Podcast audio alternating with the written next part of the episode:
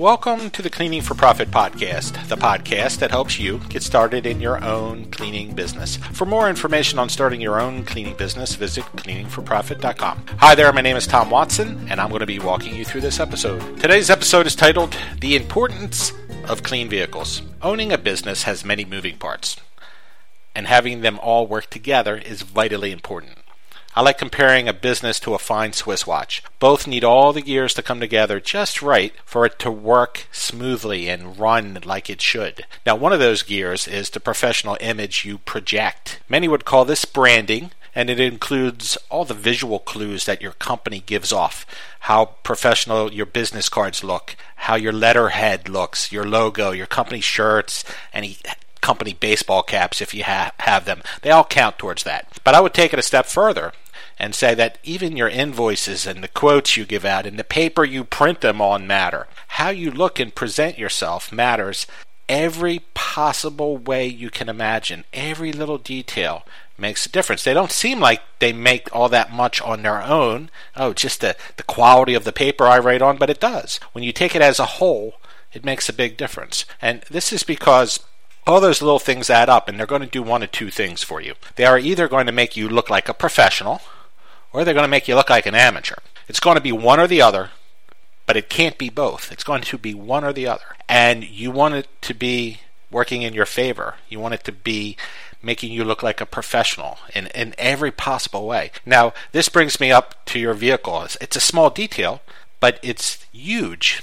And it, it all boils down to how clean does it look? Honestly, take a look at your company vehicle and ask yourself, how clean is that look? Is that giving me the best impression possible? And I bring this up because I can't tell you how many times I've seen a dirty vehicle driving by me with some cleaning company logo on it. I simply do not understand how you could be a cleaning business and drive around in a dirty work vehicle or a work van. I mean, do dentists have bad teeth?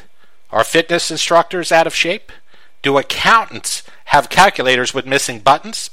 It's pretty safe to say the answer is no to each of those questions. They would never do that because it would put into question their commitment to their profession. Yet somehow, some cleaning business owners think it's okay to drive around in vehicles that haven't been cleaned since Ronald Reagan was president. Now, what I can say is that it's good if your competition is doing that.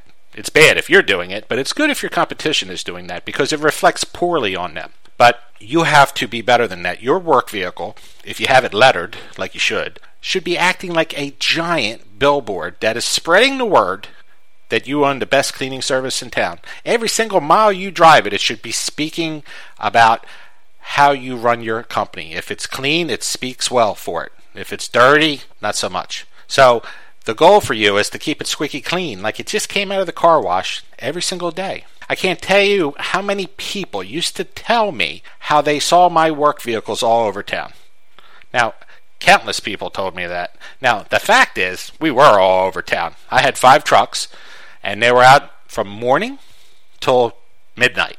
So literally, they were everywhere in a sense. You used to see them buzzing down all the major streets. And because so many people saw my trucks, I made sure they were clean. Uh, at my office, I had an entire section set up with the car wash solution, the towels, the Armor All wipes, all the stuff you would spray on the tires to make them look nice and shiny. I'm not saying this to brag to say, oh, look, I did all this right. I'm saying it because I know it's important. And how you're perceived goes a long way towards whether or not you're going to get hired. Now, you, like I said, you are being judged in every way imaginable. And the customer, and the potential customer, they're the scorekeepers, not you. So you want every possible thing they can judge you on to reflect a positive light on you. So, just like I was saying, your vehicle is one of those things, just like all those other little things are your invoices, your company t shirts, you know, all those little details, all collectively add up. And people form an opinion about you and your company. And you want it to be positive, you want it to be professional. Uh, and